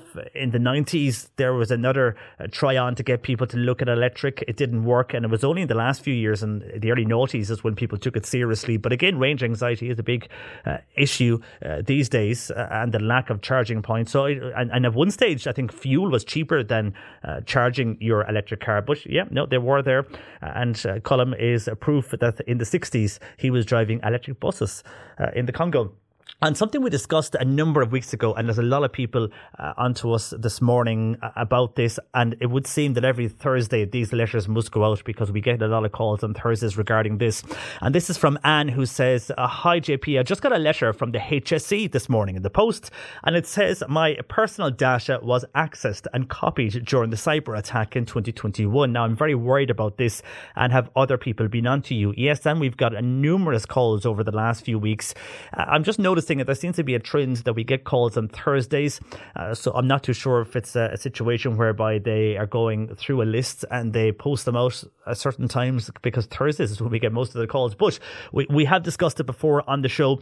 Um, if you want to listen back on the C103 podcast, you can on c103.ie or the C103 app to get further details. But I can tell you, when you're saying how uh, are you worried, I, I would not be too worried as yet. Obviously, like it's a big data breach, but you wonder how many other areas that we never hear of a data breach. When you're buying something online, when you're in a shop tapping, uh, th- does our data also get taken and we don't know anything about it? So uh, the information that has been seemingly accessed on the dark web is personal, medical, and financial information. The majority of callers that were onto us and weren't too concerned about what medical information people find out about them. Uh, but the financial one, I, I, suppose, was the big concern. So again, it's like we discussed earlier on the Garda file. Don't click like on links from text messages that you don't know of. If they look strange, you know, go with your gut feeling, ignore them. Same with emails or any kind of link you get to, to click on, be that on social media, on text or email, just ignore it because financial information may be included in uh, this uh, uh, for the likes of your, your bank account number, your IBAN that could be uh, mentioned in depending on, on what, what information was taken for you, but it, it could be. So just be careful. That's what advice was given. Just be careful with whatever you're receiving. But I mean, you know that that goes with everything really. Uh, in regarding online shopping or as I say if you're simply tapping in a shop you know your information could be taken without you even knowing it. So we are made aware of the HSE one. So and I wouldn't be worrying yourself uh, because a lot of people are in your situation. I would imagine uh, uh the majority of us across the country could be receiving these letters because uh, there's been over 100,000 notifications due to be issued by April. That was when the HSE went in front of the Oireachtas committee last week I think it was. So uh, while it's still going on, and and for others who have been in contact with it this morning, uh, I, I, wouldn't be losing sleep over it, but just be careful of uh, what messages come your way. Uh, but as I say, that could happen with anything uh, you were using online or indeed any service you were using. So uh, thank you, Anne, for your WhatsApp to 0862 103 103. Your pet questions are welcome. Jane Pickett of the Islandwood Veterinary Hospital in Newmarket will be joining us very shortly. If you have a question for Jane regarding a pet in your household, you can text or WhatsApp on that number 0862 103 103 or call Bernie on 0818 103 103. And the Premier League Live, it is back on c103.ie with Trevor Welsh this Saturday from midday, powered by Talk Sport, and we'll be bringing you live coverage of Aston Villa and Arsenal at 12.30. It's not Forest taking on Man City at 3, and then Newcastle United will take on Liverpool at 5.30. The Premier League Live online with Harvey your home of the big screen. You can listen Saturdays on the C103 app or go to c103.ie. The C103 Cork Diary. With Cork County Council, where communities and businesses all across the county can get the support they need at corkcoco.ie. Kildorrery Community Development, they're holding their weekly lotto draw. That's going ahead in the local community office this evening at 4 o'clock. This week's jackpot is 7,300 euro. And staying with Bingo, Bingo in Mallow GAA Complex is going ahead tomorrow, Friday at 8.15pm. The jackpot there is 4,900 euros and all funds raised go directly back to the running of Mallow GAA. And Kildorrery Bingo goes ahead this Friday evening at 8pm in the store at the Creamery Yard, and doors open there at 7 pm. And the jackpot is 1,360 euro and Toddy Lee's Drama Group, and they're back after a long break with Tommy Marin's play Nobody's Talking to Me. It's opening in Toddy Lee's Hall on this coming Saturday, and it runs on Sunday, Friday 24th, and Sunday 26th at 8 pm nightly. And the hilarious play The Parish that will be performed by the Hubcap Theatre Company in Dunamore Community Centre, and that goes ahead this Sunday, and you can get tickets there from local shops or indeed on the door on the night. And a Snowdrop Open Day Garden will be held in aid of cancer research in CUH this Sunday from 11am to 5pm. It's taking place at Bride Park Cottage in Columney. Tea, coffee, and light refreshments will be served on the day, and admission there is 10 euros. And again, all raised going to cancer research in CUH. If you have a non for profit or indeed charity event that you would like to include on our Cork Diary, you can email diary at c103.ie. This is Cork Today on C103. Email Patricia now with your story or comment. Cork today at c103.ie. And your pet questions are welcome. Jane Pickett will be along very shortly from the Islandwood Veterinary Hospital in Newmarket. You can call Bernie on 0818 103 103 or a text or WhatsApp 0862 103 103. And what I mentioned there earlier from people, and I see a WhatsApp in from Eleanor also and others like Anne who received those letters this morning from the HSE saying that their data uh, was used uh, as part of that cyber attack on the HSE in 2021. Uh, overall, the HSE, when they are obviously researching this with the various authorities, there's no evidence that any of the illegally accessed information has been used in criminal scams or fraud. Uh, a small amount of information that did appear in the or on the dark web in May 2021. It was later taken down, but the dark web is part of the internet that you can only really get at if you're using special computer programs. But so far, uh, any information that was taken uh, has not been used, or the evidence of scams information from this cyber attack have not been used. So that is something positive as well. Mentioned mentioned that. Uh, so there's no indication that people are affected, but still, like everything, beware and be careful what you receive by text uh, and indeed uh, by email or social media by way of links and stuff like that. We spoke regarding what has been uh, at the moment spoken about in Dáil Éireann regarding the cabinet meeting on the energy credits, the 200 euro energy credits. The Greens don't want to give any more until later in the year. The government want to give one again in the summer, and mixed views on this. But someone here saying, I think that electricity credit is the fairest way as everyone benefits. These social welfare bonus payments, like fuel allowances and double children allowance, which aren't very fair because not everyone can benefit from them. But with the electric credit, everyone does benefit. Uh, so it's the fairest way, says that texter. While someone else saying, has anybody noticed the price of heating oil is going down and no one is talking or moaning about it? It just amazes me. Well, we did discuss that last week on the show. Uh, a few people had been in contact with us and did uh, notice that as well. And yes, it is on the downturn at the moment. Uh, so if you are looking for oil heating, uh, it is, uh, thankfully for the moment anyhow, uh, going down in price. Even though when you look at fuel, then petrol and diesel isn't going down as much, but for home heating oil at the moment anyway, it isn't as high as it was uh, before December. Uh, your views are welcome and indeed your pet questions for Jane. She's coming up next here on the show. You can text or WhatsApp 0862 103 103 or call Bernie 0818 103 103. Jane will join us next. Cork Today on C103. Call Patricia with your comment. 0818 103 103. And just while we were discussing uh, the situation, first of all, regarding electricity, John is in Cobh. And while we are all advised to switch from one provider to another when our contract is up. John got a letter from Electric Ireland. His contract is up in March, so he phoned them and asked how much would they reduce his bill if he stayed on as a loyal customer. And they said cash customers will not get any bonus. You have to pay by direct debit to get a bonus. And John feels that that is discrimination. And yeah, a lot of companies are like that. If you pay by cash, if you go into various shops, the pay points or wherever you pay, uh, if there is a bonus scheme or if there is some other various schemes, they won't apply to those who pay by cash. And you would wonder about that because we're all trying to keep post offices and those uh, pay point shops open. So if you go direct debit, there's less people going into those locations. So yeah, and people would agree with you there on that, John. Uh, that like a comment we had earlier on the week with the GAA is cash king. And should you have the alternative to pay either cash or uh, tap or like uh, the situation here take it out of your bank account? Anyhow thank you John for your call uh, to 0818 103 103.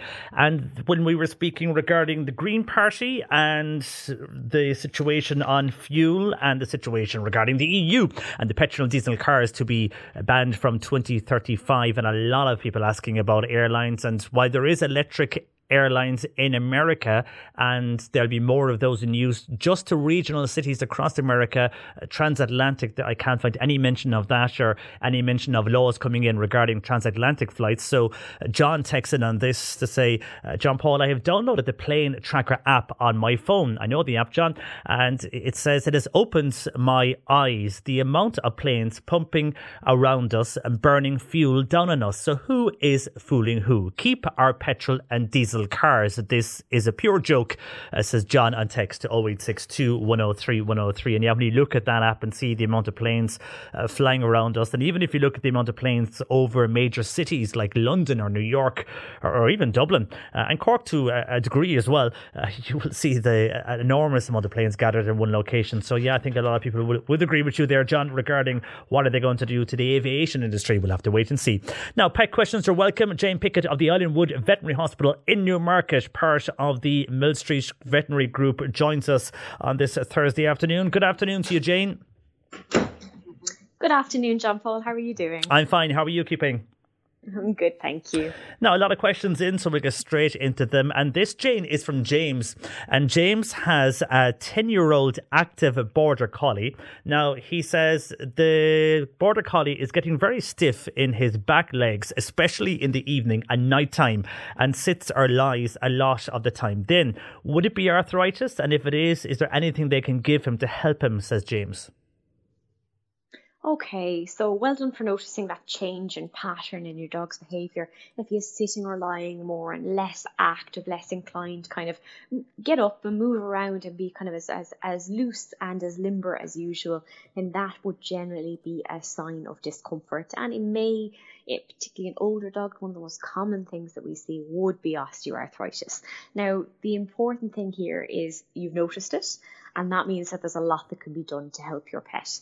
So, first call would be to bring him to your vet for a check over, and he'll do a full physical examination. He might manipulate the limbs, just assess how stiff they are, what the range of motion is, and have a discussion with you about your dog's habits and the change in them that you've noticed. It may be, depending on what the vet finds, they may need to do some x rays just to confirm the diagnosis or explore other things that could be going on. But if it were to be something like osteoarthritis, and that is by far and away the most common thing we would see in our older pets that are stiff, there is a huge amount we can do as regards medication. So I would normally suggest that in these patients, prioritizing their comfort is the really, really big thing. So making sure that these guys are comfortable so that they can keep as mobile as possible. Because the more uncomfortable they are, the less inclined to move they are, and then they get knock on changes in their muscle. So they get a lot of muscle wastage. So that in turn makes it a little bit harder for them to get up and about. So it kind of compounds the problem. So, you know, movement is, is really important for these guys, but they need to be comfortable and able to be, to be able to move properly. So there's lots of different pain medication that can be given on an ongoing basis. Um, it really depends on your own pet's situation and any other health concerns that they may have in the background as to what will be the most suitable for your pet. And you know, sometimes it can be a case of, of a few medications may need to be tried at various points to optimize your pet's comfort. So I would say working closely with your vet to find pain control that will help your pet to move well and remain comfortable and have a great quality of life is really, really key. Now, lots of people ask me about supplements for osteoarthritis. So I suppose the most common one that you or I as humans would take is something um, like like um, glucosamine and chondroitin. Now, there is a little bit of evidence for glucosamine use in dogs, um, but I would make sure that you use uh, a dog safe product. So I would speak to your vet about which products to use because obviously we want to make sure that the dose and the preparation is safe for your pet. So there are a number of those on the market. So have a chat with your vet if you want to, to pursue something like that. What I will say though is that those additives, although they can help to support joint and bone health, they're not going to undo the, the osteoarthritis if it is there, and they're not going to help with pain relief. It's more kind of future proofing and, and helping to slow the progression of things, but it's not going to help their quality of life as regards their comfort. So don't rely on the joint supplements to do the job. It is really, really key that if your pet is stiff and uncomfortable, that they get pain relief medication. So visit your vet. Really, really well done for noticing that subtle change. So I think it's time to bring it to the attention of your vet, get your pet checked out, and best of luck with getting them nice and comfortable. Okay, James, hopefully uh, that helps you out there, all that advice. And then Nikki in Watergrass Hill, Jane, they have a Labrador. The Labrador is five years old, male and neutered, but only in the last three months, he seems to be going outside and eating the gravel on their driveway. He's never done this before. Is he lacking something, or why all of a sudden is he obsessed with the gravel on the driveway? Okay, this is an interesting one. Um, so I, again, the most common common thing I get asked is, you know, if they're eating stones or they're eating things outside, are they lacking in something? Um, this is a behavior called pica, would be the this kind of scientific name for eating inappropriate things. Now, pica in pets is is sometimes quite common. Um, some dogs like to eat things they're not meant to, and some of them will kind of get a fixation on things like stone and gravel. Now, it's really important to discourage this behavior because it can be really dangerous. Lots of the stones and gravel can get stuck in the tummy and cause really quite catastrophic damage. So I suppose as the first and foremost thing I would suggest would be try and restrict his access to this area if you can, or only let him there when he's supervised so that he doesn't eat these things. Um, what I will say is that it's very unlikely that he's lacking in something. Um, most pets, you know, they don't present with this behavior unless they, they kind of have really, really significant um, deficiencies. And to be honest, in, in dogs in this day and age, it may have something that historically hundreds of years may have happened when they didn't have kind of balanced diets, but the diets that we feed our pets these days are usually quite balanced. So it's rare that they're really lacking in something to the to the extent where they would go and seek out other objects to satisfy that. If you have concerns about your pet's health, if you feel that he's unwell in any other way, I would visit the vet to get them checked out. Sometimes we can run bloods just to make sure that everything in the background is good. But I would say in this situation, it's most likely behavioural. So first steps, keep your pet safe, keep them away from it. Second step is I would give them a little bit more um, mental stimulation. So try and interact with your pet, maybe start training. Um, as that's really, really good for kind of interaction and um, getting that brain activated. But then maybe give them something else that they can safely chew on. So get a you know, get a really robust toy that they can safely chew and gnaw at and satisfy that kind of mental need for chewing and gnawing that dogs have that he may be trying to satisfy by chewing and gnawing on really hard stones. So I would say you just need to keep that brain engaged, keep him safe, keep him away from the stones, and try and move that behavior onto something safer like a new toy. Okay, and on WhatsApp, someone is asking, uh, "Can what can I give my dog for sore gums?" Now he is an old dog and can't go under anaesthetic. So, any advice for this person, Jane? Okay, so if he has sore gums, then that's you know that's a really difficult situation, and it's one we see all too commonly in older pets in older pets, if they do have certain health conditions, yes, anaesthetics to do dentals can be a little bit riskier, but they're usually not impossible. And it really is a case of weighing up for that pet the level of discomfort that they have with their dental disease and, and the risk of anaesthesia. So, what I would say is, I wouldn't write off having dental work done as an absolute no. Have a discussion with your vet about your concerns and, and assess the teeth and go from there because, in the vast majority of cases with dental disease, if there's existing dental disease and really sore gums, it really is dental work under anaesthetics to, let's say, remove any of the rotten teeth and scale and polish to improve the gum health and deal with any secondary infections that's required. It is a very difficult thing to manage without doing that. So I would say speak to your vet about it again really think about how much it's impacting on your on your pet's quality of life. You know, having sore sore gums and sore teeth. We know from ourselves with toothache, it, it can be really really um crippling and it can be really really unpleasant.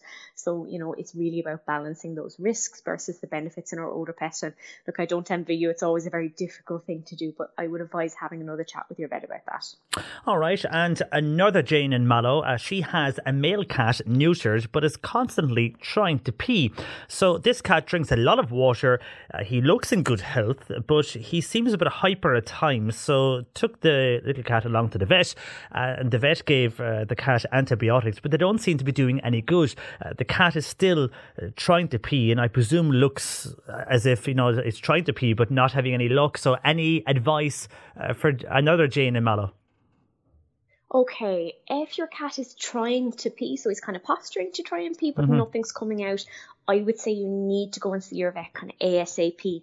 Sometimes, particularly in male cats, that can like that can mean that they have little crystal buildups in their bladder that's stopping them from peeing, and that can be an emergency. So I really would advise that if your pet is straining to pee but being unproductive, so not producing anything, you need to see your vet straight away with that pet. If that's not the case and they're just peeing everywhere, I would still see your vet because, you know, a lot of the time, if they've had a course of treatment of antibiotics, as vets, we don't know that that hasn't resolved the problem unless you come and let us know. And then we can move on to the next stage of the diagnostic plan. And that may be, let's say, things like, oh, like urine samples, sending samples to the lab, ultrasounding the bladder and the kidneys. There's plenty that can be done to assess the situation, but you need to let your vet know that that hasn't done the trick, um, so that they can they can work with you to make a solid plan to to get your cat better. All right, so head back to the vet and say those antibiotics haven't done the job. Mm-hmm. And then finally, uh, Aidan in Bantry was in touch with us, and this is something you mentioned when it came to vitamins earlier uh, with our first question regarding arthritis, uh, and also you, you mentioned I think with the gravel. But uh, this is his dog who he feels during the winter months. Now it's it's a Labrador. It's only uh, the dog's only four years old, neutered, but uh, he feels his Labrador gets very tired in the winter months compared to the summer months. And he's asking when you mentioned about vitamins like we would take for humans, uh, should we be giving vitamins to dogs during the winter months, like vitamin C and vitamin D? Hmm. It's an interesting one. So I, I know certainly in countries that don't, I suppose, that aren't tropical and have beautiful amounts of sunlight, uh, as humans we sometimes need some some vitamin vitamin D top up. That phenomenon is not really documented with dogs and cats as far as I am aware. So there's no real, um, let's say, evidence base for supplementing them. Now, what I will say is that it can actually be quite dangerous to start supplementing with multivitamins for your pets, both dogs and cats, because it's a really fine balance that they have, particularly with their bone density um, for, for the minerals there that will keep everything ticking over nicely and not cause issues. So I would really hesitate to supplement your pet's vitamins and minerals without really kind of solid veterinary need to do so and in conjunction with a veterinarian. It's really rare that there are situations where that needs to be done. If you're feeding a, a good quality, balanced diet is usually all they need to keep them well. Okay, interesting. But thanks to Aidan and Bantry for that. And uh, Jane, we'll chat to you next week. Thank you. Brilliant. Thank you, JP. Take care. That is Jane Pickett there of the Islandwood Veterinary Hospital in Newmarket, part of the Millstreet Veterinary Group. And as we are talking about animals, we're going to hear on tomorrow's show about a party for dogs. Yes, a party for dogs uh, that's coming to Cork soon. That's it. We'll chat to you tomorrow morning from 10 a.m. I'm John Paul McNamara. Hi, I'm Daniel, founder of Pretty Litter. Did you know cats tend to hide symptoms of sickness and pain? I learned this the hard way after losing my cat, Gingy. So I created Pretty Litter, a health monitoring litter that helps detect early signs of illness by changing colors, saving you money and potentially your cat's life. Pretty Litter is veterinarian developed, and it's the easiest way to keep tabs on your fur baby's health right at home. Go to prettylitter.com and use code ACAST for 20% off your first order and a free cat toy. Terms and conditions apply. See site for details. When you make decisions for your company, you look for the no brainers. And if you have a lot of mailing to do, stamps.com is the ultimate no brainer. It streamlines your processes to make your business more efficient, which makes you less busy. Mail checks, invoices, legal documents, and everything you need to keep your business running with stamps.com. Seamlessly connect with every major marketplace and shopping cart. Schedule package pickups and see your cheapest and fastest shipping options from different carriers with rates up to 89% off USPS and UPS rates. And with the stamps.com mobile app, you can take care of mailing and shipping wherever you are. Make the same no-brainer decision as over 1 million other businesses with stamps.com. Sign up with code program for a 4-week trial plus free postage and a free digital scale. No long-term commitments or contracts. That's stamps.com. Code program.